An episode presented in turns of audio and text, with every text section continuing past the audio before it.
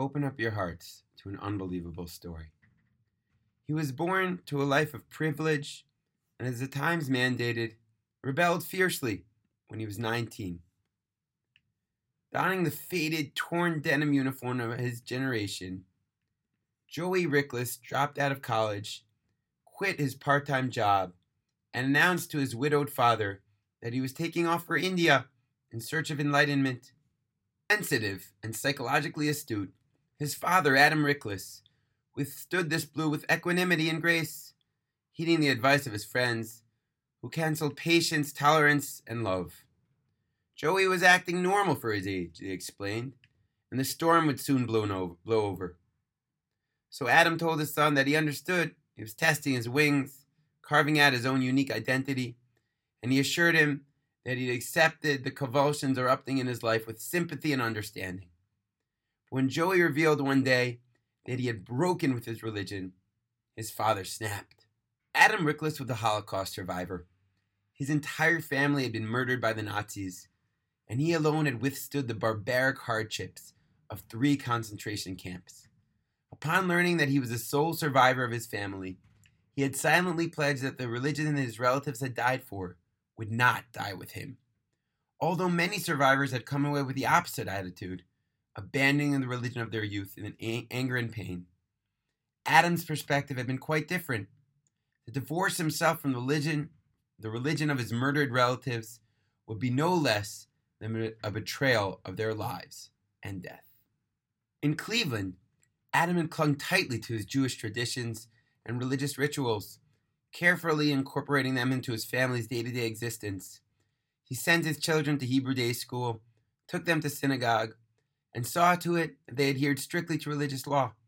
He was proud that they had raised religious children who would carry on the family's heritage. But now, his own son was announcing that he was scorning this very legacy, making a mockery of his family's losses. Adam could countenance anything but this. Get out of here, he screamed at Joey. Get out of my home. Never come back. You're not my son. I disown you from my heart, from my soul, from my life and never want to see you again. Well, that's just fine with me, Joey shouted back, because I never want to see you again either. In India, Joey traveled from guru to guru, seeking wisdom spiritually, concrete answers to life's elusive mysteries. During his travels, he connected with Sarah, his female counterpart in many ways. She too had dropped out of a religious Jewish home and was looking for another spiritual path. They were certain they were soulmates. They had been together for six years when Joey accidentally encountered an old classmate from Cleveland on a street corner in Bombay. Joey and Sammy embraced happily. Unbelievable, they told each other. They were avidly trading the stories of their respective adventures when Sammy's eyes clouded and he said somberly, Hey, Joey, I was really sorry to hear about your dad. My dad? Joey repeated dumbly. What do you mean? Oh my God, I'm so sorry. Then you don't know. Know what? Joey, your father died a couple of months ago. No one wrote to you? No one knew where I was, Joey replied slowly, dumbstruck. What did he die of? A heart attack. Not a heart attack, Joey said, his eyes welling with tears, more like a broken heart. And I'm the cause. I killed him. I killed my own father. Joey, don't be ridiculous, Sarah murmured touching his shoulder in compassion. You had nothing to do with your father's death. Sarah, you're wrong, Joey answered. I had everything to do with my father's death. For a few days afterwards, Joey lived in a stupor, dazed with grief and remorse. He couldn't shake his overwhelming certainty the pain he had inflicted on his father had taken his life. In the back of his mind, he had always hoped for reconciliation. Somehow he had been sure that a loving reunion would one day take place. Now he would never be able to ask for his father's forgiveness or return to the warm embrace of his love. And he would never have the closure, the resolution that he so desperately needed. Sarah, I can't go on like this anymore. India tastes like ashes to me. I know you'll think I'm strange, but I have to go to Israel. Israel? Sarah said. Why do you want to go to Israel? I just feel a pull. I can't explain it, Sarah, but I have to go. Okay. So we'll go, she said unhappily. When the plane landed, Joey turned to Sarah and said, I want to go pray. Are you turning weird on me, Joey? she asked. Sarah, please. Okay, okay, so you want to pray? Fine. You want to go to a synagogue? No, Sarah, I want to go to the wall. It's the only remnant left of the first and second temples, considered the holiest site in Jerusalem. People believe that God's presence is stronger there than in any other place in Israel. It's where people from all over the world go to pray, to petition God, to ask for miracles. What I want to do is pray for my father's forgiveness. Okay, Sarah said, let's go. But I have to tell you, I don't like the direction you're taking. Sarah, why don't you understand? I understand only too well, Joey. I understand you're not the same Joey I knew all these years. You used to laugh at all this junk with me. And now you want to go pray at a wall at the Kotel? Look, Sarah, I'm in pain. I love my father. He's dead. I feel like I killed him. Why are you making this hard for me? And they quarreled for an hour and finally decided to split up. Finally, they decided to split up. Sarah, I don't know why this is happening. I thought you were my soulmate. Sarah replied, She I think we are. But our souls are not in alignment anymore. Goodbye, Joey. Approaching the wall on foot, Joey looked from a distance at the clusters of people thronging the plaza. Ethiopians, Yemenites in white clothing, white robes, Americans in t shirts and little yarmulkes, all coming to press their lips against the cool stones, cry warm tears, and fervently beseech God with their personal petitions. Joey approaches security guard and said, Excuse me, can I get a prayer book around here?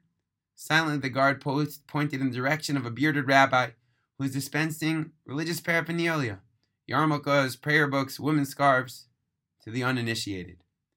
Donning a, a borrowed yarmulke and clutching a prayer book, Joey made his way to the section of the wall. Watching the others and simulating their movements, he rested his head against the smooth stone of the wall, tried to encircle it with his arm to create an aura of privacy, and began to silently pray. He thought the words would seem foreign after all these years, and that he would chant them haltingly, but instead they flowed forth in a familiar, comforting stream. He closed his eyes and recalled his father's intonation of the same words as he was transported back in memory to different realms, the world of his youth. Dad, I wish I could ask you forgiveness. I wish I could tell you how much I loved you, how much I regret all the pain I caused you. I didn't mean to hurt you, Dad. I was just trying to find my own way. You meant everything to me, Dad. I wish I could tell you that. When Joey finished praying, he turned around, at a loss at what to do next. And then he observed people around him scribbling notes and inserting them into the crevices of the wall. Curious as to what this behavior meant, he approached the young man and asked, Excuse me, why are so many people putting little pieces of paper into the cracks of the wall? Oh, these are prayer petitions. Kvitlach, the youth answered. They're prayers. It's believed that these stones are so holy that requests placed inside of them will be especially blessed, especially heard by God. Can I do that too? Joey asked. Sure, but be warned, it's not so easy to find an empty crevice anymore. Jews have been coming here for centuries to ply God with their prayers. Joey wrote, Dear Father, I beg you to forgive me for the pain I caused you. I loved you very much, and I will never forget you. And please know that nothing that you taught me was in vain. I will not betray your father's death, your family's death. I promise. When he had finished writing the note, Joey searched for an empty crevice. The young man had not exaggerated. All the walls, crevices, all the walls' cracks were filled, crammed, overflowing with petitioner's notes and it took him a very long time to find an empty space. But it turned out not to be empty after all. When he slid his own small note in the crack, he accidentally dislodged another that had already been resting there, and it fell to the ground. Oh no, I pushed out someone's note, Joey thought, a little panic stricken. What should he do? He stooped down to retrieve it and, holding the rolled up paper in his palm, began searching for another speech in which to insert it. But suddenly, overcome by a tremendous curiosity to read the words of an unknown petitioner, Joey did something uncharacteristically unscrupulous. He rolled open the note to examine its contents, and this is what he read My dear son Joey, if you should ever happen to come to Israel and somehow miraculously find this note, this is what I want you to know. I always loved you, even when you hurt me. And I will not stop loving you. You are and always will be my beloved son. And Joey, please know that I forgive you for everything. And only hope that you in turn will ho- forgive a foolish old man. The note was signed Adam Rickless, Cleveland, Ohio. Sir, are you all right? Sir, the disembodied voice came from a distance, shattering Joey's reverie. He didn't know how long he had been standing there, numb, paralyzed with shock, clutching his father's note in his trembling hand, tears flowing in rivulets down his face. Stunned, he turned to face the young man who had instructed him, in, him on the writing of the petition minutes ago. Listen, said the young man warmly, draping a sympathetic arm around Joey's shoulder. You don't have to tell me. It will be Sabbath soon. Shabbat. It's almost sundown. Would you like to come and spend it with me? Three years later, Joey returned to his religion and was now a full time rabbinical student. I think it's time for you to marry, the head rabbi said to him one day. My wife likes to play matchmaker, and she says she has a perfect girl for you. I've told her about you, and she said she's positive she's found your soulmate. It's someone like yourself, a attorney to Judaism, studies at my wife's women's school. Would you like to meet her? Come to my house tonight for dinner, and she'll be there. That evening, Joey entered the rabbi's house and was escorted to the living room. There, sitting on the couch, was none other than his old love, Sarah. They stared across the room at each other in shock and awe as Sarah blinked back tears. How did this happen, Sarah? Joey asked in stunned surprise. Well, after we split up, Sarah said, I began to wander all around Israel. I'm here already. I might as well see the country before I head back to India, I told myself. So I started trekking around, and despite myself, I began to fall in love with the country, my people, the religion. One day, someone told me about a great women's school, so here I am. Sarah, I thought about you all these years. Well, I guess our souls are in alignment now, she said as she turned to him with a welcoming smile. It happens to be that is my favorite story of all the stories in Small Miracles. The truth is sometimes stranger than fiction. And uh, it happens to be I used to tell that story, I don't know, about 15, 16 years ago. And I lost the book. And I can never find that story until this late night on my Shmirah. I was searching for a Hanukkah story and somehow I came across it.